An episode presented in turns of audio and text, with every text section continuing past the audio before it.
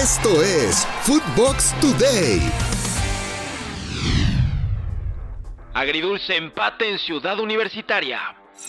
Pumas y América se enfrentaron en el primer juego en los cuartos de final, con un empate 0 por 0. Los de Cuapa priorizaron lo defensivo. Por otro lado, los universitarios tuvieron más llegada pero no pudieron concretar. Todo se define el próximo sábado en el Estadio Azteca. Esto dijo Andrés Lilini, técnico de los Pumas, tras el empate. Un equipo que propuso y otro que, que, se, que se defendió y sacó un, resultado que creo que era lo que tenían eh, planificado. Y nosotros ahora tenemos que ir al revés. Nosotros tenemos que sacar un resultado. ¿sí? Quisimos ganar el partido, no pudimos. La gente siempre eh, agradecidos por el gran esfuerzo que hacen, por venir, por llenar un estadio. El, el sábado en el Azteca va a ser eh, si nos dejan la misma cantidad de gente, seguramente, porque donde vamos es igual, siempre. Entonces eso, eso nos da mucha fortaleza ante los momentos de debilidad. Pero yo creo que sí, las posibilidades están 50 y 50 por lo que sucedió esta noche. Nada para nadie en el gigante de acero. Monterrey y Atlas empataron a cero goles en un partido bastante trabado. La pandilla apretó pero finalmente ninguno se hizo daño y al igual que el clásico capitalino, se juegan el boleto a las semifinales el próximo sábado en el Estadio Jalisco. Esto dijo el Vasco Aguirre tras el empate a ceros. Ganar, no hay más, ganar, ganar, como fue el sábado pasado. no hay mañana, estamos a 90 minutos de, pasar de eliminatoria. Ganan ellos, ganamos nosotros. Si es el que gana, se, mete. Entonces, esa es la, la lectura. Estos son, sabíamos que eran 180 minutos y no hay otra más que ganar. El duelo de ricos es para el Manchester City. El Manchester City vino de atrás para vencer al PSG, que jugó con el tridente Neymar, Mbappé y Messi. El partido en Champions terminó 2 a 1 en favor de los Citizens. Mbappé abrió el marcador al minuto 50 y los goles del equipo inglés fueron obra de Raheem Sterling al 63 y Gabriel Jesús al 76 de encuentro. Los dirigidos por Pep Guardiola son líderes del grupo A con 12 unidades y el equipo francés con 8 puntos se quedan en la segunda plaza. Real Madrid sin piedad contra el Sheriff. El equipo merengue visitó al equipo del Sheriff y los goleó 3 goles a 0, con anotaciones de David Alaba al minuto 30, Tony Cross al 45 y Karim Benzema cerró la victoria al 55 de partido. Con este resultado, los dirigidos por Ancelotti son líderes del grupo D con 12 unidades, dos puntos más que el Inter. Esto dijo el estratega italiano. Eh, muy bueno, pienso que hemos hecho un, buena, un buen grupo, hemos fallado un partido, pero los otros lo hemos hecho bien, hemos ganado los tres partidos afuera, hemos cumplido con un partido serio esta noche la calificación, ahora falta un partido para llegar a la, primera plaza que creo que va a ser importante en esta competición, pero hasta ahora el equipo ha cumplido, la dinámica del momento es buena, lo estamos haciendo bien, jugamos bien, marcamos goles, hay buena combinación entre los jugadores, eh, todo bien. Atlético de Madrid es un desastre en Europa.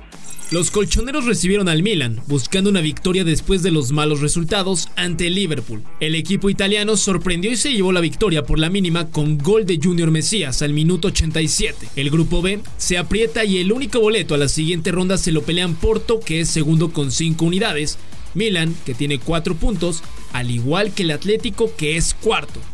Esto dijo el defensa central José María Jiménez después de la derrota. Trabajamos el partido durante la semana para que fuera todo bien, veníamos con mucha ilusión y al final en, la, casi en la penúltima jugada, por así decirlo, se nos escapó un partido que, que, creíamos que teníamos chance hasta el final.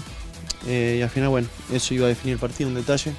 Después de un partido tan trabado, tan, tan trabajado de parte de los dos equipos, creo que, bueno, eh, yo se en el triunfo y al final el que tuviera el gol era el merecedor, el merecedor de, triunfo. Nos queda la última, la última bala, el último tren y hay que intentar agarrarlo y, ganar. El fin de semana es un partido que para nosotros es muy importante, en el cual haciendo las cosas bien y siguiendo con la línea de trabajo que tenemos eh, y con la cabeza puesta en lo que tenemos que hacer irá todo bien y a partir de ahí crecernos como grupo, fortalecernos para, para, bueno, para seguir por el buen camino e intentar ganar todos los partidos que vienen. Resultados en la Champions. El equipo de Besiktas perdió el local 2 a 1 contra el Ajax. Edson Álvarez no fue convocado debido a acumulación de tarjetas. El Inter como local derrotó 2 a 0 al Shakhtar Donetsk. El Sporting de Lisboa le pegó 3 goles a 1 al Borussia Dortmund. Con este resultado, los alemanes quedan fuera. El Liverpool en Anfield venció 2 a 0 al Porto. Tecatito Corona una vez más no tuvo actividad. Y el Leipzig goleó de visita 5-0 al Brujas.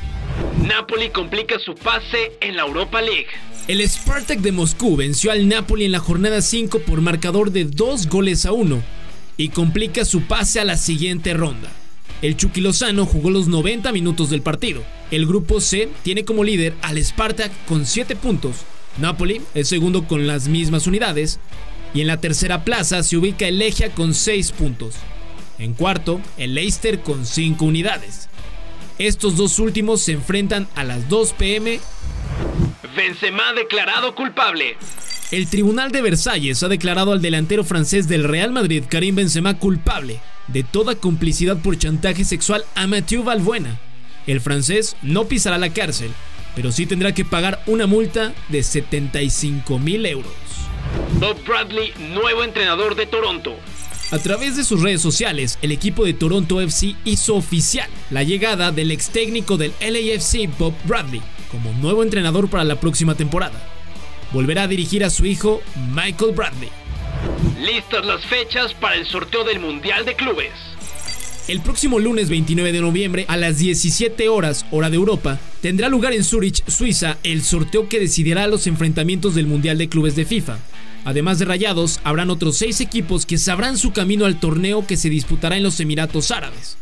Al Hilal de Arabia Saudita, el Al Ali de Egipto, el Al Jazeera de Emiratos Árabes, el Auckland City de Nueva Zelanda, el Chelsea, campeón de la UEFA Champions League, y el ganador que salga de la final de Copa Libertadores entre Palmeiras y Sao Paulo acompañará a Rayados.